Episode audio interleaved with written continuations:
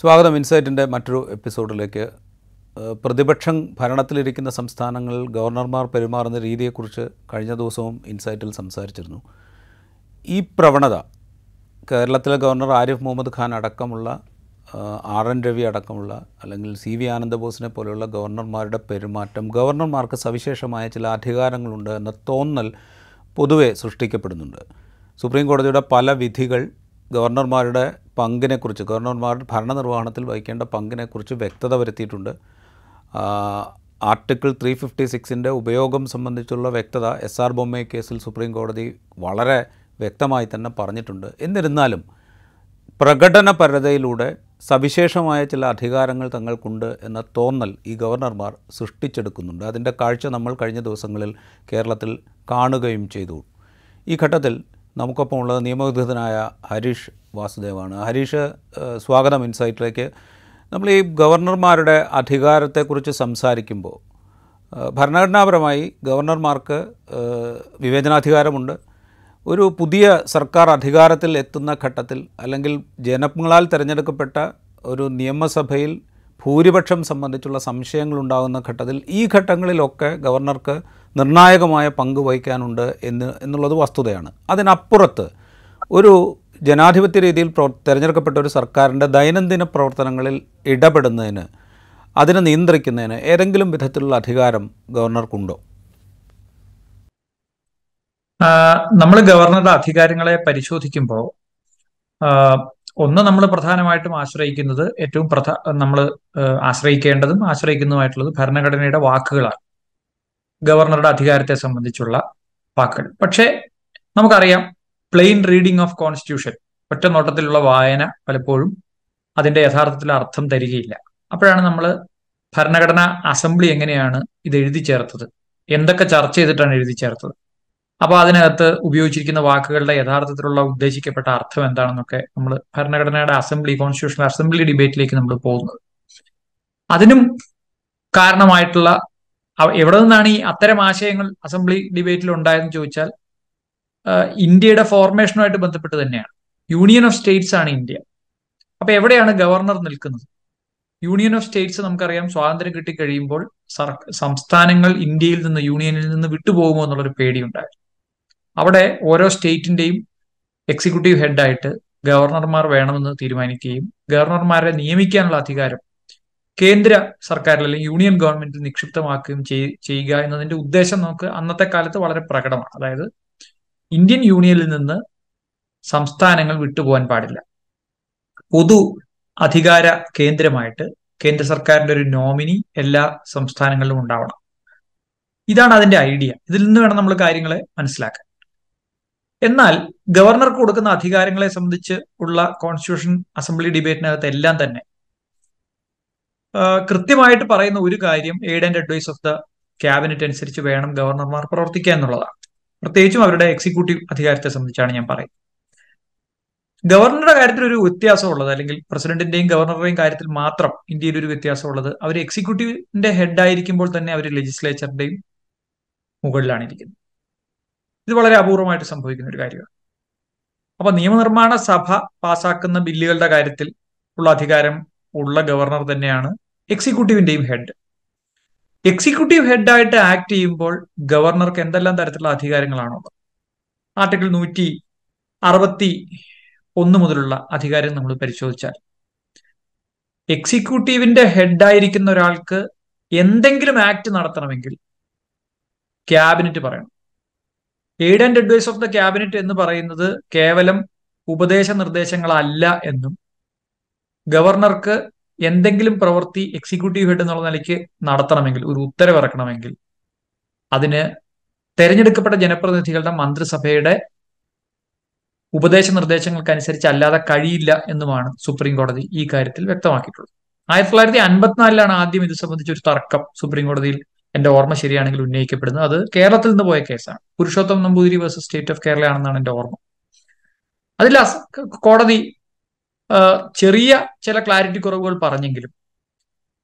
Justice V R Krishnaiyer Punjab സർക്കാരും ഷെഹർ സിംഗുമായിട്ട് ബന്ധപ്പെട്ടുള്ള കേസിനകത്ത് sham ഷെഹർ സിംഗുമായിട്ട് ബന്ധപ്പെട്ടുള്ള കേസിനകത്ത് ആയിരത്തി തൊള്ളായിരത്തി എഴുപത്തി നാലിൽ ഈ വിഷയം വളരെ വിശദമായി പരിശോധിക്കുകയും എന്തൊക്കെയാണ് ഗവർണറുടെ അധികാരങ്ങൾ എന്ന് പരിശോധിച്ചതിനകത്ത് രണ്ട് കാര്യങ്ങളാണ് സുപ്രീം കോടതി ചൂണ്ടിക്കാണിച്ചത്. ഒന്ന് ക്യാബിനറ്റിന്റെ എയ്ഡ് ആൻഡ് അഡ്വൈസ് ഇല്ലാതെ ഒരു കാര്യവും ചെയ്യാൻ പറ്റില്ല. ക്യാബിനറ്റിന്റെ ഉപദേശ നിർദ്ദേശങ്ങൾക്ക് വിരുദ്ധമായിട്ടൊന്നും ചെയ്യാനും പറ്റില്ല. അപ്പൊ എക്സിക്യൂട്ടീവ് ഹെഡ് എന്നുള്ള നിലയ്ക്ക് ഗവർണർക്ക് ശ്വാസം എടുക്കണമെങ്കിൽ ആ സംസ്ഥാനത്തെ ജനപ്രതിനിധി സഭയുടെ അല്ലെങ്കിൽ ഭൂരിപക്ഷം വരുന്ന ജനപ്രതിനിധികളുടെ റെപ്രസെന്റേറ്റീവ് ആയിട്ടുള്ള ക്യാബിനറ്റിന്റെ ഉപദേശ നിർദ്ദേശങ്ങൾ ആവശ്യമാണ്. ഷാംഷർ സിംഗിന്റെ കേസ് ലാർജർ ബെഞ്ചിന് വിട്ടു. പക്ഷേ കോൺസ്റ്റിറ്റ്യൂഷൻ ബെഞ്ചും അതേ അഭിപ്രായം തന്നെയാണ് പറഞ്ഞത്. അതൊരു അഭിപ്രായമല്ല. ജസ്റ്റിസ് വി ആർ കൃഷയരുടെ വളരെ പ്രസിദ്ധമായിട്ടുള്ള വിധിന്യായത്തിൽ കോൺസ്റ്റിറ്റ്യൂന്റ് അസംബ്ലി ഡിബേറ്റ് നല്ല രീതിയിൽ കോട്ട് ചെയ്യപ്പെടുന്നുണ്ട്. Justice V R B R Ambedkar അസംബ്ലിനകത്ത് നടത്തിയ പ്രസംഗങ്ങൾ കോട്ട് ചെയ്യുന്നുണ്ട്. അതിനകത്ത് നിന്നെല്ലാം ഒരു എക്സിക്യൂട്ടീവിന്റെ ഹെഡ് എന്ന നിലയ്ക്കുള്ള ഒരു പൊസിഷൻ മാത്രമായിട്ടാണ് ഗവർണറെ കണക്കാക്കുക അപ്പൊ അന്ന് ചൂണ്ടിക്കാണിച്ച മറ്റ് വിഷയങ്ങൾ ലെജിസ്ലേഷനുമായിട്ട് ബന്ധപ്പെട്ടുള്ള വിഷയം സർക്കാർ ക്ഷണിക്കുന്നതായിട്ട് ബന്ധപ്പെട്ടുള്ള വിഷയം ഇതൊക്കെ ഡിസ്ക്രിഷണറി പവറുമായിട്ട് ബന്ധപ്പെട്ടതാണ്. പക്ഷേ എക്സിക്യൂട്ടീവിന്റെ ഹെഡ് എന്നുള്ള നിലയ്ക്ക് പ്രവർത്തിക്കുമ്പോൾ യാതൊരു അധികാരവും ഇല്ലാത്ത ഒരു ഒരു റബ്ബർ സ്റ്റാമ്പ് എന്ന് നമുക്ക് പറയാമോ എന്നറിയില്ല. എന്നാലും കൊളോക്കിയലായിട്ട് നമ്മൾ പറഞ്ഞാൽ ഏറെക്കുറെ അത് തന്നെയാണ് ഗവർണറുടെ പദവി. നമ്മളിത് പറയുമ്പോൾ ഞാൻ ഒരു കാര്യത്തിൽ ഒരു കുറച്ചുകൂടെ ഒരു വ്യക്തതയ്ക്ക് വേണ്ടിയിട്ടാണ് ഈ ചോദിക്കുന്നത്. അതായത് ഒരു ഡേ ടു ഡേ സർക്കാരിന്റെ ദൈനംദിന പ്രവർത്തനങ്ങളിൽ ഇടപെടുക എന്നുള്ളത് ഗവർണറെ സംബന്ധിച്ച് എത്രമാത്രം സാധ്യമായ കാര്യമാണ്. നമ്മൾ ഇതിന്റെ ലീഗൽ ടേംസ് വിട്ട് നമ്മളൊന്ന് സംസാരിച്ചു കഴിഞ്ഞാൽ ഇപ്പോൾ ഈ പറയുന്ന ക്യാബിനറ്റിന്റെ ഉപദേശ നിർദ്ദേശങ്ങൾക്കനുസരിച്ചല്ലാതെ പ്രവർത്തിക്കാൻ കഴിയില്ല എന്ന് പറയുമ്പോൾ പൂർണമായിട്ടും സർക്കാരിന്റെ ദൈനംദിന പ്രവർത്തനങ്ങളിൽ ഇടപെടുക എന്നുള്ളത് ഗവർണറെ സംബന്ധിച്ച് അസാധ്യമായൊരു കാര്യമാണ് എന്ന് നമുക്ക് പറയാൻ പറ്റുമോ? തീർച്ചയായിട്ടും പറയാം. അത് എക്സിക്യൂട്ടീവ് ഫംഗ്ഷൻ ആണെങ്കിൽ തീർച്ചയായിട്ടും പറയാം.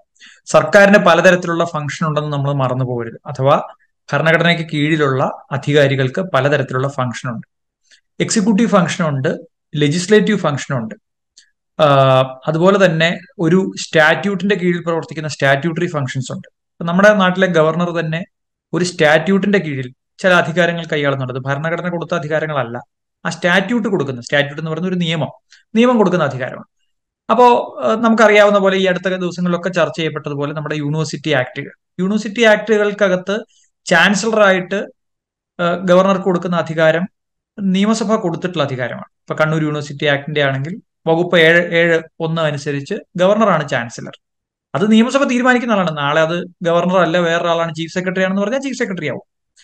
ഏതായാലും സ്റ്റാറ്റ്യൂട്ടറി അധികാരങ്ങളെ സംബന്ധിച്ചിടത്തോളം ഗവൺമെന്റിന് ഇഷ്ടം പോലെ പ്രവർത്തിക്കാവുന്നതാണ്. അതിനകത്ത് ഗവൺ ഗവർണറുടെ യാതൊരു തരത്തിലുള്ള കൺകറൻസും ആവശ്യമില്ല. നമ്മൾ നമ്മുടെ നാട്ടിൽ ഉണ്ടായിട്ടുള്ള അസംഖ്യമായിട്ടുള്ള നിയമങ്ങൾ നമുക്ക് ആളുകളുടെ മനസ്സിലാക്കാൻ വേണ്ടി എളുപ്പത്തിന് നമ്മൾ പറയുകയാണെന്നുണ്ടെങ്കിൽ ഭൂമി പതിച്ചു കൊടുക്കുന്നതുമായി ബന്ധപ്പെട്ട നിയമങ്ങൾ. അല്ലെങ്കിൽ ഭൂമിയിൽ നിന്ന് ആളുകളുടെ കയ്യേറ്റം ഒഴിപ്പിക്കുന്നതുമായി ബന്ധപ്പെട്ട നിയമങ്ങൾ.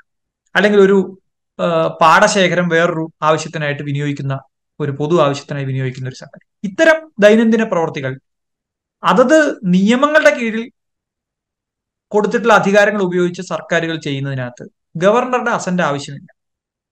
അത് ആ സ്റ്റാറ്റ്യൂട്ടിനകത്ത് കിട്ടുന്ന പവർ ഉപയോഗിച്ച് ഗവൺ ഗവ ഗവൺമെന്റിന്റെ അകത്ത് നിൽക്കുന്ന അധികാരികൾ പ്രവർത്തിക്കുകയാണ് ചെയ്യുന്നത്. ഇപ്പൊ കളക്ടർ ആവാം ചീഫ് സെക്രട്ടറി ആവാം വകുപ്പ് സെക്രട്ടറിമാരാവാം ആരും ആവാം.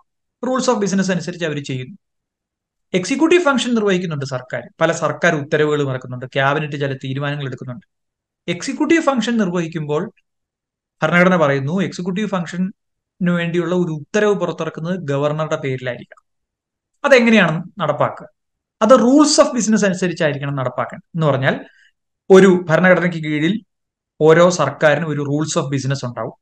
ആ റൂൾസ് ഓഫ് ബിസിനസ്സിൽ ആരൊക്കെ എന്തൊക്കെ ചെയ്യണമെന്ന് പറഞ്ഞിട്ടുണ്ടാവും എങ്ങനെ ചെയ്യണമെന്ന് പറഞ്ഞിട്ടുണ്ടാവും ചില വിഷയങ്ങൾ വരുമ്പോൾ നിയമപരമായ അഡ്വൈസ് ആവശ്യമാണെങ്കിൽ നിയമവകുപ്പിനോട് ചോദിക്കണം ധനകാര്യ ചെലവ് വരുന്നതാണെങ്കിൽ ധനകാര്യ വകുപ്പിനോട് ചോദിക്കണം റവന്യൂ വകുപ്പ് എന്ത് ചെയ്യണം? ജലവിഭവ വകുപ്പ് എന്ത് ചെയ്യണം? വിദ്യാഭ്യാസ വകുപ്പ് എന്ത് ചെയ്യണം? എന്നിങ്ങനെയാണ് റൂൾസ് ഓഫ് ബിസിനസ്സിൽ ഓരോ മന്ത്രിമാരുടെയും അധികാരങ്ങൾ സംബന്ധിച്ച് പറയുന്നത്.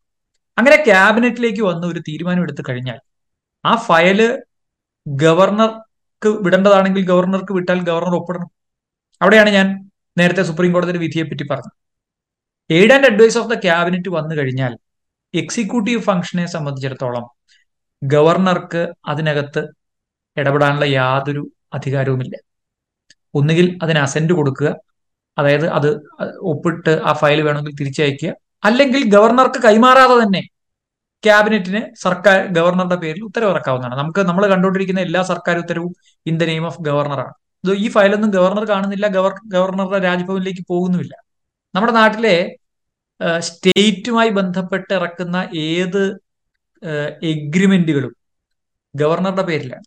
നമ്മുടെ നാട്ടിലൊരു ചെറിയ പ്രദേശത്തെ കല്ലെടുത്ത് മാറ്റി അല്ലെങ്കിൽ മണ്ണെടുത്ത് മാറ്റി അവിടെ നമുക്കൊരു കാര്യം ചെയ്യാൻ ഒരു ഖനന പ്രവർത്തനം നടത്തണമെന്ന് വിചാരിക്കുക. ജിയോളജിസ്റ്റുമായി ഒപ്പിടുന്ന രേഖയാണ് മൈനിങ് ലീസ് ഈ മൈനിങ് ലീസ് ആരൊക്കെ തമ്മിലാണ് ഒപ്പിടുന്നത്? ഇപ്പൊ ഞാനാണ് ഖനനം നടത്തുന്നതെങ്കിൽ ഗവർണർ സ്റ്റേറ്റിനെ റെപ്രസെന്റ് ചെയ്ത് ഗവർണറാണ് ഒരു പാർട്ടി. ഒരു പാർട്ടി ഞാനും. ഇതൊന്നും ഗവർണർ കാണുകയോ രാജ്ഭവനിലേക്ക് പോവുകയോ ചെയ്യുന്നില്ല. ഇതൊക്കെ day to day affair of the state ആണ്. അപ്പം സർക്കാരിന്റെ ദൈനംദിന പ്രവർത്തനങ്ങളെ സംബന്ധിച്ചിടത്തോളം ഫയൽ രാജ്ഭവനിലേക്ക് പോകേണ്ട കാര്യമേ ഇല്ല. എക്സിക്യൂട്ടീവ് ഫംഗ്ഷനെ സംബന്ധിച്ചിടത്തോളം സർക്കാരിന് ആവശ്യമായിട്ടുള്ള ഫയലുകൾ ഗവർണർക്ക് അയക്കാം. പക്ഷെ അതിലും ഒപ്പിടാൻ പറ്റില്ല എന്നോ വിത്ത് ഹോൾഡ് ചെയ്യാമെന്നോ ഒരു അധികാരവും അത് സംബന്ധിച്ച് ഗവർണർക്കില്ല. ഗവർണർ അവിടെ റബ്ബർ സ്റ്റാമ്പാണ് എന്നാൽ മറ്റു ചില അധികാരങ്ങളുണ്ട്. അവിടെയാണ് നമ്മൾ ഈ തർക്കം ഉന്നയിക്കപ്പെടുന്നത്. അത് ഈ ചോദ്യത്തിന്റെ പരിധിയിൽ വരാത്തതുകൊണ്ട് ഞാൻ തൽക്കാലം അതിലേക്ക് കടക്കുന്നില്ല. ദൈനംദിന പ്രവർത്തികളെ സംബന്ധിച്ച് ട്രാൻസ്ഫർ ആൻഡ് പോസ്റ്റിംഗ് തുടങ്ങിയ അല്ലെങ്കിൽ ഇത്തരം ഉത്തരവുകൾ ഇറക്കുന്നത് സംബന്ധിച്ച് ഗവർണർക്ക് ഇടപെടാനുള്ള സ്കോപ്പ് പൂജ്യമാണ് നമുക്ക് പറയാം. റൈറ്റ് അപ്പോൾ നേരത്തെ സൂചിപ്പിക്കാതിരുന്ന കാര്യങ്ങളിലേക്ക് നമുക്ക് വരാം. ഇപ്പോൾ ചാൻസലർ എന്നുള്ള അധികാരം ഗവർണർക്ക് കൊടുക്കുന്നത് കേരള നിയമസഭ പാസാക്കിയ സർവകലാശാല നിയമങ്ങളുടെ അടിസ്ഥാനത്തിലാണ്. അപ്പോൾ കണ്ണൂർ സർവകലാശാലയ്ക്ക് ഒരു നിയമം ഗാന്ധി മഹാത്മാഗാന്ധി സർവകലാശാലയ്ക്ക് ഒരു നിയമം കേരള സർവകലാശാലയ്ക്ക് ഒരു നിയമം ഇങ്ങനെ പല നിയമങ്ങൾ കേരള സർവ കേരള നിയമസഭ പാസാക്കിയിട്ടുണ്ട്. അങ്ങനെയാണ് സർവകലാശാലകൾ ആരംഭിക്കുന്നത്. അതിന്റെ ചാൻസലർ പദവി ഗവർണർക്ക് അനുവദിക്കപ്പെടുന്നത്.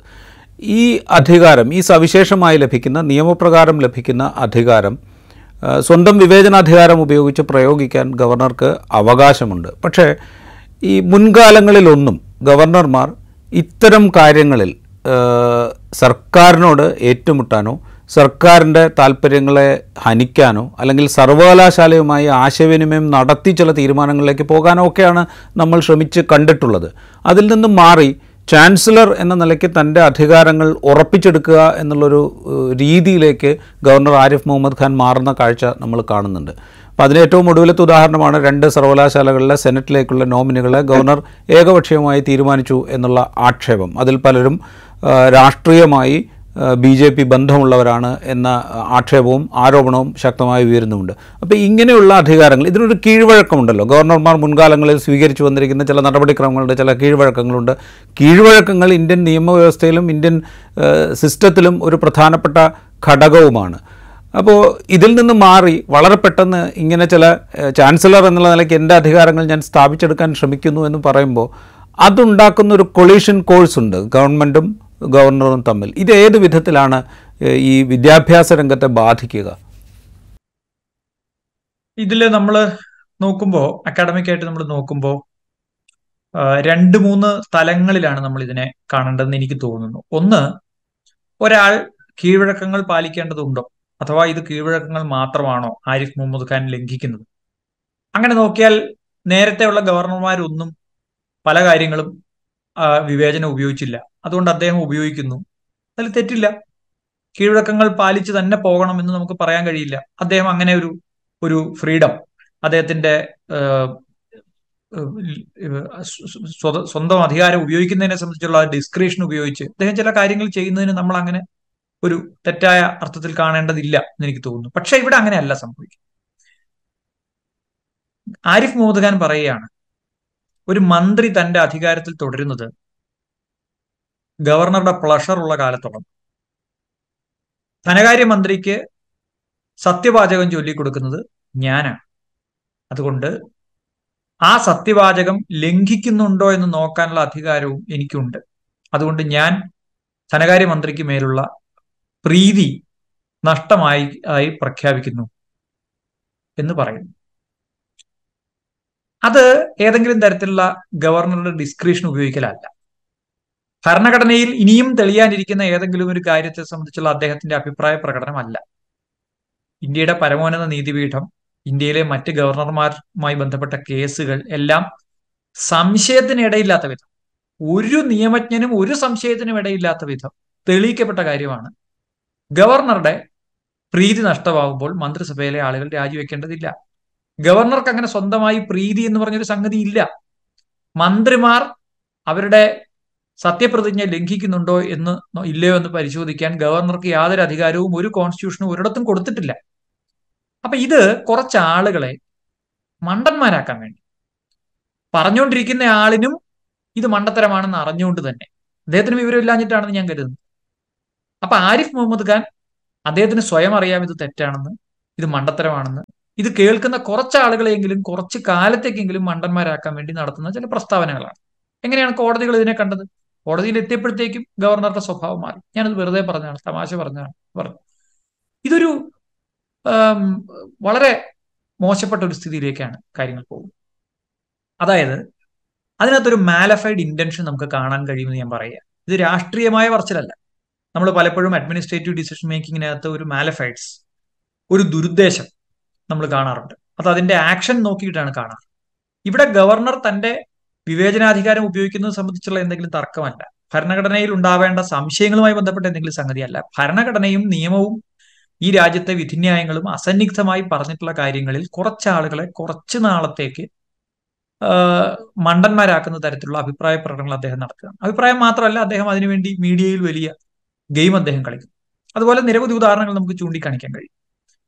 ഇതെല്ലാം അഞ്ച് ദിവസത്തെ ആയുസില്ലാത്ത വായുകുമള പോലെ പൊട്ടിത്തകരുക അദ്ദേഹം വി സിയെ വൈസ് ചാൻസലറെ നേരിട്ട് രാജ്ഭവനിലേക്ക് വിളിച്ചു വരുത്തുന്നു. വി സി പോകാൻ തയ്യാറാവുന്നില്ല. ഹൈക്കോടതിയെ സമീപിക്കുന്നു. അപ്പൊ അദ്ദേഹം ഹൈക്കോടതിയോട് പറഞ്ഞു ഞാൻ വെറുതെ വിളിച്ച തമാശയാണ് അദ്ദേഹം മര്യാദയ്ക്ക് രാജിവെക്കണം എന്നോ മറ്റോ ഈ പറയുന്ന യൂണിവേഴ്സിറ്റികളുമായി ബന്ധപ്പെട്ട കേസിൽ പറയുമ്പോൾ ഹൈക്കോടതി അത് ചോദ്യം ചെയ്യുന്നു. ഗവർണർക്ക് എന്താണ് ഇത് പറയാനുള്ള അധികാരം? അപ്പൊ ഗവർണർ പറഞ്ഞു ഞാൻ വെറുതെ ഉപദേശിച്ചതാണ് പ്രായത്തിൽ കവിഞ്ഞ ഒരാൾ എന്നുള്ള നിലയ്ക്ക്. അല്ലാതെ എന്റെ ഒരു ആക്ഷനായിട്ട് കാണേണ്ടതില്ല. ഇന്നൊക്കെ നമ്മൾ എന്താ മനസ്സിലാക്കേണ്ടത്? ഇത് ഗവർണർ ഏതെങ്കിലും അധികാര വടംവലിയെ സംബന്ധിച്ചോ തർക്കത്തെ സംബന്ധിച്ചോ ഉണ്ടാക്കുന്ന ഒരു ഒരു അക്കാഡമിക് ക്വസ്റ്റ്യൻ മുമ്പോട്ട് വയ്ക്കുകയല്ല മറിച്ച് യൂണിയൻ ഗവൺമെന്റിന് വേണ്ടി ഒരു കക്ഷി രാഷ്ട്രീയത്തിൽ ഒരു പങ്കാളിയായിക്കൊണ്ട് അദ്ദേഹം അദ്ദേഹത്തെ കൊണ്ട് ചെയ്യാൻ കഴിയുന്ന തരത്തിലുള്ള ന്യൂസൻസ് സാധ്യമാവുകയാണോ എന്ന് പരിശോധിക്കുക. സെനറ്റ് നിയമങ്ങൾ നമ്മുടെ യൂണിവേഴ്സിറ്റി നിയമങ്ങളുമായി ബന്ധപ്പെടുത്തി. അദ്ദേഹത്തിനുള്ള ഡിസ്ക്രിപ്ഷൻ വളരെ പരിമിതമാണ്. യൂണിവേഴ്സിറ്റി നിയമങ്ങളുമായി ബന്ധപ്പെടുത്തി ഗവർണറുടെ അധികാരം വളരെ പരിമിതമാണ്. അത്തരം പരിമിതമായ ഡിസ്ക്രിപ്ഷൻ മാത്രം അദ്ദേഹത്തിന്റെ നിക്ഷിപ്തമായിരിക്കും അദ്ദേഹം എന്താ ചെയ്യുന്നത്? പ്രസ് റിലീസ് ഇറക്കുകയാണ്. പ്രോ വൈസ് ചാൻസലർ ആയിട്ടുള്ള മന്ത്രി അദ്ദേഹത്തിൽ ഇടപെടാൻ ശ്രമിച്ചു എന്നൊക്കെയുള്ളത്. അപ്പൊ ഇതെല്ലാം തെളിയിക്കുന്നത് അദ്ദേഹത്തിന്റെ ഓരോ ഏറ്റവും അവസാനത്തെ പത്രക്കുറിപ്പ് പോലും തെളിയിക്കുന്നത് ഒരു ഗവർണർക്ക് വായിൽ തോന്നിയത് എന്തും പറയാനും അതിൽ ഒരു ദിവസം ഉറച്ചു നിൽക്കാനും പിറ്റേ ദിവസം ആ നുണ പൊളിയുമ്പോൾ അങ്ങനെയൊന്നും പറഞ്ഞിട്ടേ ഇല്ല എന്ന മട്ടിൽ പെരുമാറാനും അങ്ങനെ പൊതുസമൂഹത്തിന് മുമ്പിൽ നാണം കെടാനും. ആ നാണം കെട്ടാലും കുഴപ്പമില്ല. ഗവർണറുടെ ഈ ഈ സെന്റർ ഓഫ് അട്രാക്ഷൻ എന്ന് പറയുന്ന ഒരു പൊസിഷനിൽ നിന്നുകൊണ്ട് മാധ്യമങ്ങളുടെ കേന്ദ്ര അട്രാക്ഷനിൽ നിന്നുകൊണ്ട് ഈ നാടകത്തെ മുന്നോട്ട് നയിക്കുന്നത് പോലെയുള്ള ഒരു കാഴ്ചയാണ് നമ്മൾ കണ്ടുകൊണ്ടിരിക്കുന്നത്. ഇത് പറയുമ്പോൾ ഇപ്പോൾ ഈ യൂണിവേഴ്സിറ്റികളിൽ ഇടപെടുന്നത് സംബന്ധിച്ചുള്ള അധികാരത്തെക്കുറിച്ച് ഹരീഷ് സൂചിപ്പിച്ചു. പരിമിതമായ ചില അധികാരങ്ങൾ അദ്ദേഹത്തിന് ഉണ്ട് എന്ന് സൂചിപ്പിച്ചു. ഇപ്പോൾ ഏറ്റവും അവസാനം ഹൈക്കോടതിയുടെ മുമ്പിൽ തന്നെ ചോദ്യം ചെയ്യപ്പെട്ടിരിക്കുന്നത് സെനറ്റിലേക്കുള്ള നാമനിർദ്ദേശമാണ്. അതിലേതു വിധത്തിലുള്ള ക്രമവിരുദ്ധതയാണ് സത്യത്തിൽ സംഭവിച്ചിരിക്കുന്നത്? ഞാൻ ആ കേസിന്റെ വിശദാംശങ്ങളിലേക്ക് പോകാനുള്ള അറിവ് എനിക്ക് ആയിട്ടില്ല. പക്ഷേ കാര്യം വളരെ സിമ്പിളാണ്. ഗവർണർക്ക് തന്റെ വിവേചനാധികാരം ഉപയോഗിച്ച് ആരെയെങ്കിലും നോമിനേറ്റ് ചെയ്യാൻ കഴിയുമോ? അതോ നേരത്തെ aid and advice of the cabinet പറഞ്ഞതുപോലെ ഇവിടെ സർക്കാരിന്റെ നിർദ്ദേശങ്ങൾക്കനുസരിച്ച് അത് മെറിറ്റിൽ വന്നിട്ടുള്ള കാൻഡിഡേറ്റ്സിന്റെ മെറിറ്റ് പരിശോധിച്ചുകൊണ്ട് ആ മെറിറ്റ് അനുസരിച്ച് ഉണ്ടാക്കിയ ലിസ്റ്റ് ഗവർണർക്ക് അംഗീകരിക്കാനാണോ കഴിയുക? ഇവിടെ ഗവർണർ തന്നെത്താനെ ഒരു ലിസ്റ്റ് ഉണ്ടാക്കുക. ആ ലിസ്റ്റിന് അംഗീകാരം കൊടുക്കുക. അത് നേരത്തെ മെറിറ്റോറിയസ് ആയി വന്ന ആളുകളുടെ ലിസ്റ്റുമായി കമ്പയർ ചെയ്തുകൊണ്ട് കോടതി പരിശോധിക്കുകയും കോടതി ഇത് തെറ്റാണ്. പ്രഥമ ദൃഷ്ടിയ തെറ്റാണ്. ഞാൻ പറയുന്ന ആർഗ്യുമെന്റിന് ശേഷമുള്ള തെറ്റല്ല. ഒറ്റ നോട്ടത്തിൽ തെറ്റാണെന്ന് കാണുകയും ഗവർണറുടെ തീരുമാനം അസാധു ഫ്രീസ് ചെയ്യുമാണ് ചെയ്യുന്നത്. അപ്പൊ ഗവർണറുടെ തീരുമാനം ഹൈക്കോടതി പ്രഥമ ദൃഷ്ടിയ ഫ്രീസ് ചെയ്യുമ്പോൾ പ്രഥമ ദൃഷ്ടിയ തന്നെ അദ്ദേഹം കാണിച്ചത് ബയാസാണ്. ഒരു വിഭാഗം ആളുകളോടുള്ള ബയാസാണ് എന്ന് കാണുമ്പോൾ ഏറ്റവും ചുരുങ്ങിയത് അദ്ദേഹത്തിന്റെ സത്യപ്രതിജ്ഞയുടെ ലംഘനമല്ലേ സംഭവിക്കുന്നത്? അതായത് ഒരു ലിസ്റ്റ് സർക്കാരിന്റെ നിയമത്തിന്റെ കീഴിലുള്ള സെനറ്റും സിൻഡിക്കേറ്റും ഒക്കെ ആയി ബന്ധപ്പെട്ട് നടക്കേണ്ട തെരഞ്ഞെടുപ്പ് പ്രക്രിയയുമായി ബന്ധപ്പെട്ട് വരുന്നു. ആ പ്രക്രിയ പൂർത്തീകരിച്ചു വരുന്നു അവരെ ഒഴിവാക്കിക്കൊണ്ട് കക്ഷി രാഷ്ട്രീയ ബയാസ് വളരെ പ്രകടമാവുന്ന രീതിയിൽ എ ബി വി പിയുടെ ഒക്കെ പ്രവർത്തകരെയും അല്ലെങ്കിൽ ആർ എസ് എസും ഒക്കെ ആയിട്ട് ചായ്വുള്ള ആളുകളെയും ഗവർണർ പ്രത്യേക ലിസ്റ്റ് ഉണ്ടാക്കി തിരികെ കയറ്റുന്നു. അത് ഹൈക്കോടതി പ്രഥമ ദൃഷ്ടി അതിനെ സ്റ്റേ ചെയ്തു ഇത് അദ്ദേഹത്തിന്റെ ഗവർണറുടെ ഗവർണർ എന്ന നിലയ്ക്കുള്ള ആരിഫ് മുഹമ്മദ് ഖാന്റെ സത്യപ്രതിജ്ഞയുടെ ലംഘനമാണ്. അദ്ദേഹം ആരോടും പ്രത്യേകമായി പ്രീതിയോ മമതയോ കാണിക്കില്ല എന്ന് പറയുന്നത് പ്രഥമ പോലും തെറ്റാണെന്ന് ഹൈക്കോടതിയിൽ വന്നിരിക്കുകയാണ്. ഇത് ഹൈക്കോടതി റദ്ദാക്കിയാൽ പോലും അദ്ദേഹത്തിനൊന്നും സംഭവിക്കുന്നില്ല. ഇത് തെറ്റാണ് ഗൗരവമായിട്ടുള്ള മിസ്റ്റേക്ക് ആണ് എന്ന് ഹൈക്കോടതി നാളെ ഒബ്സർവ് ചെയ്താൽ പോലും ഗവർണർക്കൊന്നും സംഭവിക്കുന്നില്ല. ഞാൻ ഇവിടെ ഒരുപക്ഷെ നിങ്ങൾ ചോദിക്കാത്ത ഒരു മേഖലയിലേക്ക് ഞാൻ ഇതിന്റെ ശ്രദ്ധ കൊണ്ടുപോവുകയാണ്. ആയിരത്തി തൊള്ളായിരത്തി അൻപത്തിനാലിലെ പുരുഷോത്തം കേസ് മുതൽ. ഷെയർ സിംഗ് കേസ് മുതൽ ഇങ്ങോട്ട് എഴുപത്തിനാല് മുതൽ ഇങ്ങോട്ട് എസ് ആർ ബൊമ്മ കേസ് വരെയുള്ള കേസുകൾ നമ്മൾ പരിശോധിച്ചാൽ സുപ്രീം കോടതി എത്ര തവണയാണ് ഗവർണറുടെ അധികാര ദുർവിനിയോഗത്തെ സംബന്ധിച്ച് വിമർശനം ഉന്നയിച്ചിട്ടുള്ളത്? അധികാര ദുർവിനിയോഗം എന്ന് മാത്രമല്ല അബ്യൂസ് ഓഫ് പവർ എന്ന് അതേ വാചകങ്ങളിൽ സുപ്രീം കോടതി പറഞ്ഞിട്ടുണ്ട്. ഇരിക്കുന്ന സീറ്റിന്റെ അധികാരത്തിന്റെ ദുർവിനിയോഗമാണ് ഗവർണർമാർ ഇത്തരത്തിൽ നടത്തുന്നതെന്ന് പറഞ്ഞിട്ടുണ്ട്. നമ്മുടെ നാട്ടിലെ ഒരു കളക്ടറോ ഒരു വില്ലേജ് ഓഫീസറോ ഒരു ചീഫ് സെക്രട്ടറി പോലും എന്തിനു മുഖ്യമന്ത്രി പോലും അധികാരം ദുർവിനിയോഗം ചെയ്തതായി കണ്ടെത്തിയാൽ അവരെ ആ സ്ഥാനത്ത് നിന്ന് ഇറക്കാനുള്ള അധികാരം കോടതികൾ ഉപയോഗിക്കാറുണ്ട്. വാൺ ചെയ്യാനുള്ള അധികാരം ഉപയോഗിക്കാറുണ്ട്. പലപ്പോഴും അതിനുള്ള കോൺസിക്വൻസ് ഒരാൾ ഒരു തെറ്റ് ചെയ്യുമ്പോഴുണ്ടാവുന്ന കോൺസിക്വൻസ് കോടതികളുടെ ഭാഗത്തുനിന്ന് ഉണ്ടാവാറുണ്ട് എല്ലാവരും അത് അനുഭവിക്കാൻ ബാധ്യസ്ഥരാണ്. സർക്കാരിന്റെ ശമ്പളം പറ്റുന്ന എല്ലാവരും അവർ ചെയ്യുന്ന നിയമപരമായ തെറ്റിന്റെ കോൺസിക്വൻസ് അനുഭവിക്കാൻ അവർക്ക് ബാധ്യതയുണ്ട്. എന്നാൽ അൻപത്തിനാല് മുതൽ ഇങ്ങോട്ട് ഏതാണ്ട് എഴുപത് വർഷക്കാലം നിരന്തരമായി തങ്ങളുടെ അധികാരം ദുർവിനിയോഗം ചെയ്യുന്നു എന്ന് തെളിയിച്ച ഗവർണർമാർ ഇന്നേ വരെ ഒരു ഗവർണറും ആ അധികാരം ദുർവിനിയോഗത്തിന്റെ തിക്തഫലം അതിന്റെ നിയമപരമായിട്ടുള്ള പരിണിത ഫലം അനുഭവിക്കേണ്ടി വന്നിട്ടില്ല. അവരോടെല്ലാം ജുഡീഷ്യറി എല്ലാ കാലത്തും മാപ്പ് കൊടുക്കുകയോ പൊറുക്കുകയോ ആ മേഖലയിലേക്ക് അതിന്റെ പരിണിത ഫലത്തിന്റെ വിശദാംശങ്ങളിലേക്ക് കടക്കുകയോ പോലും ചെയ്യാതെ അതത് കേസുകളിൽ ആരാണോ കോടതിയെ സമീപിച്ചത് അവർക്കൊരു റിലീഫ് കൊടുക്കുന്ന തരത്തിൽ. ഇപ്പൊ ഈ കേസിലാവുമ്പോൾ തെരഞ്ഞെടുക്കപ്പെട്ട പ്രതിനിധികൾ അവർക്ക് ഗവർണറുടെ തീരുമാനത്തെ അസാധുവാക്കിക്കൊണ്ട് അവർക്ക് പോസ്റ്റിംഗ് കൊടുക്കുന്ന രീതിയിലുള്ള റിലീഫ് ഓറിയന്റഡ് ആയിട്ട് കോടതികൾ മാറുക അപ്പൊ ജുഡീഷ്യറിയുടെ ഈ ഏതാണ്ട് എഴുപത് വർഷക്കാലത്തെ നിരന്തരമായിട്ടുള്ള ഗവർണർമാരോടുള്ള ഒരു ബയാസ്. ആ ബയാസാണ് വാസ്തവത്തിൽ വീണ്ടും ആരിഫ് മുഹമ്മദ് ഖാനെ പോലുള്ള ആളുകൾക്ക് ഇത്തരത്തിലുള്ള പ്രവൃത്തി ചെയ്യാനുള്ള പ്രേരണ. അതിൽ ഒരു കാര്യം കൂടി ഞാൻ പറയാം. ജെ എം രവിയുടെ കേസ് ഇവിടെ ചൂണ്ടിക്കാണിച്ചുകൊണ്ട് തമിഴ്നാട്ടിൽ നിയമ നിർമ്മാണ സഭ കൊടുത്ത അസന്റ് വിത്ത്ഹോൾഡ് ചെയ്യുകയും അത് ദീർഘകാലത്തേക്ക് വിത്ത്ഹോൾഡ് ചെയ്യുകയും അത് ഗുരുതരമായിട്ടുള്ള പ്രശ്നമായി മാറുകയും സുപ്രീം കോടതിയുടെ അന്ത്യശാസനം കിട്ടുകയും ഒക്കെ ചെയ്ത കേസിൽ ഗവർണർ ചെയ്തത് തെറ്റാണ് എന്ന് ഹോൾഡ് ചെയ്തിട്ടും കേര മദ്രാസ് ഹൈക്കോടതിയുടെ ബെഞ്ച് പറഞ്ഞത് ഗവർണർമാരെ പിരിച്ചുവിടാൻ. Writ of quo warranto issue ചെയ്യാനുള്ള അധികാരം കോടതികൾക്കില്ല ഹൈക്കോടതികൾക്ക് ഇല്ല എന്നാണ് അതിനവർ കോട്ട് ചെയ്തത് no governor shall be prosecuted for any offence എന്ന് പറയുന്ന കോൺസ്റ്റിറ്റ്യൂഷനകത്തുള്ള ഒരു പ്രൊവിഷൻ ഉണ്ട്. ഗവർണർമാരെ ക്രിമിനൽ കേസിൽ പെടുത്താൻ പറ്റില്ല അവർ ചെയ്യുന്ന ആക്ടിവിറ്റിക്ക് വേണ്ടി. അത് മിസ്കോട്ട് ചെയ്തുകൊണ്ടാണ് മദ്രാസ് ഹൈക്കോടതി പറഞ്ഞത് റിട്ട് ഓഫ് കോവാറണ്ടോ ആളുകളെ പുറത്ത് ഇത് ഈ ചർച്ച കണ്ടുകൊണ്ടിരിക്കുന്ന ആളുകൾക്ക് കോവാറണ്ടോയെ പറ്റി അറിയാമെങ്കിൽ കുഴപ്പമില്ല. അറിയില്ലെങ്കിൽ കോടതികൾക്ക് ഒരു പൊസിഷനിൽ ഇരിക്കുന്ന ആൾ ആ പൊസിഷൻ ഹോൾഡ് ചെയ്യാൻ പ്രാപ്തനല്ലെങ്കിൽ അയാളെ ഇറക്കി വിടുന്ന. എന്തുകൊണ്ടാണ് ആ പൊസിഷൻ ഹോൾഡ് ചെയ്യുന്നത്? എന്തുകൊണ്ട് ഇറക്കി വിടാതിരിക്കണം എന്ന് ചോദിക്കുന്ന അധികാരമാണ് റിട്ട് അധികാരമാണ് കോടതികളുടെ കോവാറുണ്ട് ഈ കോവാറുണ്ടോ ഗവർണർമാർക്കെതിരെ പ്രയോഗിക്കാൻ കഴിയില്ല എന്നാണ് ജുഡീഷ്യറി പറയുന്നത്. അതുകൊണ്ട് തന്നെ ഒരാൾ നിരന്തരമായി അധികാരം ദുർവിനിയോഗം ചെയ്യുന്നു എന്ന് ഈ രാജ്യത്തോട് ജുഡീഷ്യറി വിളിച്ചു പറയുകയും എന്നാൽ അവർ വീണ്ടും ആ അധികാര ദുർവിനിയോഗം ചെയ്യട്ടെ എന്ന് പറയുകയും അതിന് യാതൊരു ലീഗൽ കോൺസിക്വൻസും ഇല്ല എന്ന് കാണുകയും ചെയ്യുമ്പോൾ സ്വാഭാവികമായിട്ടും ചെക്ക് ആൻഡ് മെഷറാണ് ഈ ഭരണഘടനയെ മുമ്പോട്ട് കൊണ്ടുപോകുന്നത്. അത് ഗവർണർമാരുടെ കാര്യത്തിൽ വേണ്ട എന്നാണ് ഇന്ത്യയിലെ ജുഡീഷ്യറി വെച്ചിരിക്കുന്നത്. ആ വളം വയ്ക്കലാണ് വാസ്തവത്തിൽ ആരിഫ് മുഹമ്മദ് ഖാൻമാരുടെ ശക്തി. അവസാനമായി ഒറ്റ കാര്യം കൂടി ഹരീഷ്. ഇപ്പോൾ ഈ പറഞ്ഞതിൽ നിന്ന് എക്സിക്യൂട്ടീവിന്റെ കാര്യത്തിൽ പ്രത്യേകമായ യാതൊരു അധികാരവും ഗവർണർക്കില്ല. നിയമനിർമ്മാണത്തിന്റെ കാര്യത്തിൽ നിയമസഭ പാസാക്കുന്ന ബില്ലുകൾ സ്വീകരിക്കാം അല്ലെങ്കിൽ തിരസ്കരിക്കാം. അത് നിയമസഭ വീണ്ടും പാസ്സാക്കി അയക്കുകയാണെങ്കിൽ നിർബന്ധമായും അതിൽ ഒപ്പിടാൻ ബാധ്യസ്ഥനാണ് അല്ലെങ്കിൽ വിത്ത്ഹോൾഡ് ചെയ്യാം. തീരുമാനമെടുക്കാതെ ദീർഘകാലം കയ്യിൽ വയ്ക്കാനാവില്ല എന്ന് സുപ്രീം കോടതി ഈ അടുത്ത കാലത്ത് ഗവർണർമാർക്ക് നിർദ്ദേശം നൽകിയിട്ടുണ്ട്. സെനറ്റിന്റെയും മറ്റ് സർവകലാശാലയുടെയും കാര്യത്തിലാണെങ്കിൽ അതിനെ ഭരിക്കാൻ ആവശ്യമായ നിയമനിർമ്മാണങ്ങൾ നിലവിലുണ്ട്. ഇത്തരം കാര്യങ്ങളൊക്കെ ഉണ്ടായിരിക്കെ പ്രത്യേകമായ സവിശേഷ അധികാരങ്ങളൊന്നുമില്ലെങ്കിലും അത് ഹോൾഡ് ചെയ്യുന്നുണ്ട് എന്നൊരു പ്രതീതി സൃഷ്ടിക്കുകയും അതിന് പരോക്ഷമായാണെങ്കിലും ജുഡീഷ്യറിയുടെ പിന്തുണ ലഭിക്കുകയും ചെയ്യുന്നുണ്ട് ഗവർണർമാർക്ക് എന്ന് നമുക്ക് പറയാം.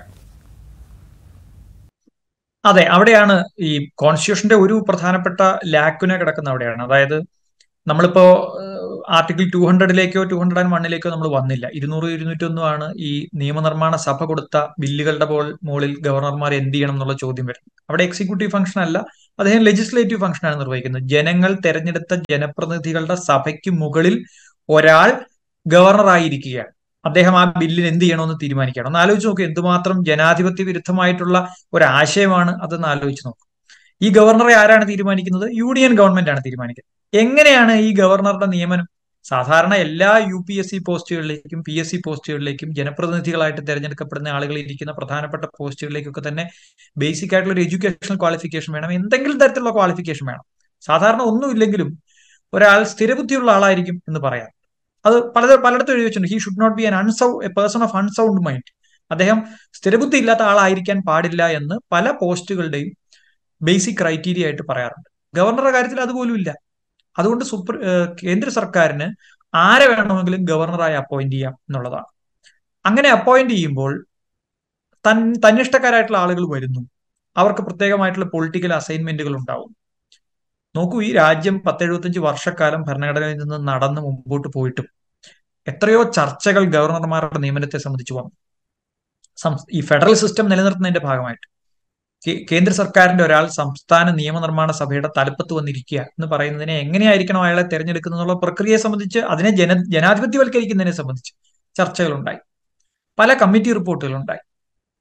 ആ കമ്മിറ്റി റിപ്പോർട്ടുകളിലെല്ലാം തന്നെയുള്ള നിർദ്ദേശങ്ങൾ സർക്കാരിയ കമ്മീഷൻ റിപ്പോർട്ട്. നമ്മുടെ ഏറ്റവും നമ്മൾ ചർച്ച ചെയ്യുന്ന അല്ലെങ്കിൽ പൊതുവെ ആളുകൾക്ക് അറിയാവുന്ന ഒരു കാര്യമാണ്. സർക്കാരിയ കമ്മീഷൻ റിപ്പോർട്ടിനകത്ത് എങ്ങനെയാണ് ഗവർണർമാരെ തെരഞ്ഞെടുക്കാനുള്ള ഒരു പാനൽ ഉണ്ടാക്കി നിഷ്പക്ഷത വർദ്ധിപ്പിക്കേണ്ടതിനെ സംബന്ധിച്ചുള്ള പ്രപ്പോസൽ വന്നു. അംഗീകരിച്ചില്ല. അപ്പോ ഒരുപാട് കമ്മീഷൻ റിപ്പോർട്ടുകൾ കേന്ദ്ര സർക്കാരിന്റെ മുമ്പിലുണ്ട്. സുപ്രീം കോടതിയുടെ പരിഗണനയിൽ വന്നാണ്. ഇവരെല്ലാം ഒഴിഞ്ഞു മാറുന്നത്. തന്നിഷ്ടക്കാരെ ഗവർണറായി വെക്കുന്ന ഈ അധികാര ദുർവിനിയോഗം നിരന്തരമായി നടക്കുമ്പോഴും ഗവർണർമാരുടെ നിയമനത്തെ സംബന്ധിച്ച് ഒരു സുതാര്യതയും ജനാധിപത്യവൽക്കരണവും ഇന്ത്യയിൽ കൊണ്ടുവരണമെന്ന് ജുഡീഷ്യറി താല്പര്യപ്പെടുന്നില്ല എന്നുള്ളതാണ്. എന്തുകൊണ്ടാണ് ജുഡീഷ്യറി താല്പര്യപ്പെടാത്തത്? അതിന്റെ ക്ലാസ് ഇൻട്രസ്റ്റ് എന്താണെന്നൊന്നും നമുക്ക് ഇപ്പൊ ചർച്ച ചെയ്യാൻ പറ്റുന്നില്ല. കാരണം ജുഡീഷ്യറിയുടെ നിയമനത്തെ സംബന്ധിച്ചുകൂടി ആ വിവാദം പോ ചർച്ച ചെയ്യേണ്ടി വരും എന്നുള്ളതുകൊണ്ട്. ഏതായാലും ലെജിസ്ലേറ്റീവ് ഫംഗ്ഷൻ നിർവഹിക്കുമ്പോൾ ഗവർണർക്ക് ബില്ലുകൾ തടഞ്ഞു വെക്കാൻ കഴിയില്ല. ആസ് സൂൺ ആസ് പോസിബിൾ അതിന് അംഗീകാരം നൽകണം. ഈ ആസ് സൂൺ ആസ് പോസിബിളിന്റെ ഡേറ്റ് അതിന് എത്ര ദിവസം എടുക്കാം എന്നുള്ളത് കോടതികൾ ഇതുവരെ പറഞ്ഞിട്ടില്ല. മറ്റെല്ലാ അഡ്മിനിസ്ട്രേറ്റീവ് ഡിസിഷന്റെയും വിധിന്യായങ്ങൾ നിങ്ങൾ പരിശോധിച്ചാൽ മൂന്ന് മാസത്തിൽ കൂടുതൽ റീസണബിൾ പീരീഡ് അല്ല എന്ന് കാണാം. പക്ഷെ ഈ കാര്യത്തിൽ മൂന്ന് മാസം പോലും വെച്ചുകൊണ്ടിരിക്കുന്നത് അങ്ങനെ പാടില്ല എന്ന് സുപ്രീം കോടതി പറഞ്ഞിട്ടില്ല. ഏതായാലും അങ്ങനെ ഒരു തവണ തിരിച്ചയച്ച ബില്ല് പാസാക്കി വരികയാണെങ്കിൽ അസന്റ് കൊടുക്കാതെ പ്രസിഡന്റിനെ അയക്കുകയാണെങ്കിൽ പ്രസിഡന്റ് അത് പൂർത്തിവെക്കുകയാണെങ്കിൽ എന്ത് ചെയ്യും എന്നൊരു ചോദ്യമുണ്ട്. ഗവർണർ പൂർത്തിവെക്കാൻ പാടില്ല എന്ന് നമ്മൾ സുപ്രീം കോടതിയെ കൊണ്ട് പറയിച്ചു. പ്രസിഡന്റ് ബില്ലുകൾ പൂർത്തിവെക്കുകയാണെങ്കിൽ എന്ത് ചെയ്യും? ഭരണഘടന ആ മേഖലയിൽ നിശബ്ദമാണ്. ആ മേഖല നിശബ്ദമാണ് എന്നതുകൊണ്ട് ഭരണഘടനയെ നന്നായി മുമ്പോട്ട് കൊണ്ടുപോകാൻ വേണ്ടി സുപ്രീം കോടതി ആ ലാക്കുനെ ഫില്ല് ചെയ്യുന്നതിന് വേണ്ടി ഒന്നും ചെയ്തിട്ടുമില്ല. പാർലമെന്റിനോട് എന്തെങ്കിലും ചെയ്യാൻ ആവശ്യപ്പെട്ടിട്ടുമില്ല. ഈ രാജ്യത്തെ ജനപ്രതിനിധികൾ എല്ലാവരും കൂടി ചേർന്ന് ഒരു ബില്ല് പാസാക്കിയാലും ഗവർണർ അതെടുത്ത് പ്രസിഡന്റിന് അയച്ച് പ്രസിഡന്റ് അത് പൂഴ്ത്തിവെക്കാൻ തീരുമാനിച്ചാൽ ജനങ്ങളുടെ അഭിലാഷം ഒരാൾക്ക് തടയാൻ കഴിയുന്ന ഒരു ജനാധിപത്യ വിരുദ്ധ വ്യവസ്ഥിതി. ഈ ജനാധിപത്യ രാജ്യത്തെ ഏറ്റവും വലിയ ജനാധിപത്യ രാജ്യത്തെ ഭരണഘടനയ്ക്ക് അകത്ത് നമുക്ക് വായിച്ചെടുക്കാൻ കഴിയുമെന്നുള്ളത് ഞാൻ വേറെ ആരെയും കുറ്റപ്പെടുത്തില്ല. ഇതുവരെ ഇന്ത്യ ഭരിച്ചിരുന്ന സർക്കാരുകളെയും ഒരു വലിയ പരിധിവരെ ആ പ്രോസസ്സിൽ ഇൻവോൾവ് ചെയ്യാത്ത ഇടപെടാതെ അതിൽ മാറി നിന്ന് അനീതിക്ക് കൂട്ടുനിൽക്കുന്ന ജുഡീഷ്യറിയുമാണ് പറയുക. ഇതെല്ലാം കൂടി ചേർത്ത് വായിക്കുമ്പോൾ ഞാൻ നേരത്തെ പറഞ്ഞു ഒരു പോസ്റ്റിനെ നിങ്ങൾ അക്കൗണ്ടബിൾ ആക്കില്ല എന്ന് തീരുമാനിച്ചാൽ ആ പൊസിഷനിൽ ഇരിക്കുന്നവർ എത്ര വേണമെങ്കിലും അതിനെ ദുരുപയോഗം ചെയ്യുകയും ഏതളവ് വരെ നിലവാരം താഴേക്ക് പോവുകയും എന്തുതരം വിരുദ്ധ പ്രവർത്തനങ്ങൾ നടത്തുകയും ചെയ്യുമെന്നുള്ളത് നമ്മുടെ മുമ്പിൽ ഒരുപാട് ഉദാഹരണങ്ങൾ. അതുകൊണ്ട് അക്കൗണ്ടബിലിറ്റി ഇല്ലാത്ത അധികാരം ജുഡീഷ്യറി മറ്റാർക്കും നൽകുന്നില്ലെങ്കിലും ആ അധികാരം ഗവർണർമാർ തുടർച്ചയായി ഉപയോഗിക്കുമ്പോഴും അതിലിടപെടുന്നില്ല എന്നുള്ളത് ഈ അപരിമിതമായിട്ടുള്ള അധികാര ദുർവിനിയോഗം തുടരാൻ ഗവർണർമാരെ പ്രേരിപ്പിക്കുന്നു. അത് ഒരു പുതിയ കാല സമൂഹത്തിന് ഒരു പുതിയ സാമൂഹിക ചോദ്യം ഉയർന്നു വരികയും അത് വേണ്ട രീതിയിൽ ജനാധിപത്യം അതിനെ അഡ്രസ് ചെയ്യുകയും ചെയ്താൽ മാത്രമേ ഇനിയെങ്കിലും ഈ ഈ പ്രശ്നത്തിന് പരിഹാരം കാണൂ എന്നാണ് വിചാരിക്കുന്നത്. അതുവരെ പിന്നെ വേറൊരു പരിഹാരം നമ്മുടെ മുമ്പിലുണ്ട്. ഗവർണർമാർ നടത്തുന്ന ഒട്ടും ഡിസ്ക്രിപ്ഷൻ ഇല്ലാത്ത മേഖലയിൽ നടത്തുന്ന ഇടപെടലുകൾ തോന്നിവാസങ്ങൾ അതെല്ലാം ജനങ്ങൾക്ക് മുമ്പാകെ അണിനിരത്തി ജനങ്ങളോട് പറയാം. ഗവർണർക്ക് ഇത്രേ പവർ ഉള്ളൂ. ഇപ്പൊ പലർക്കും ഗവർണർക്ക് ആളുകൾക്ക് മനസ്സിലായിട്ടുണ്ട്. അങ്ങനെ ആളുകളുടെ മുമ്പിൽ ഗവർണർ എന്ന് പറയുന്ന പദവി ഇത്രയേ ഉള്ളൂ എന്ന് ഒരു ഭരണഘടന സാക്ഷരത നൽകുക വഴി നമുക്ക് ജനാധിപത്യത്തെ ശക്തിപ്പെടുത്തി മാത്രമേ ഈ പ്രശ്നത്തിൽ പരിഹാരം കാണാൻ പറ്റൂ. റൈറ്റ് വളരെയധികം നന്ദി ഹരീഷ്. ഞങ്ങളോട് ഇത്രയും വിശദമായി കാര്യങ്ങൾ പറഞ്ഞു തന്നതിന് ഇൻസൈറ്റ് ഇവിടെ പൂർണമാകുന്നു. മറ്റെപ്പിസോഡുമായി വീണ്ടും കാണാം.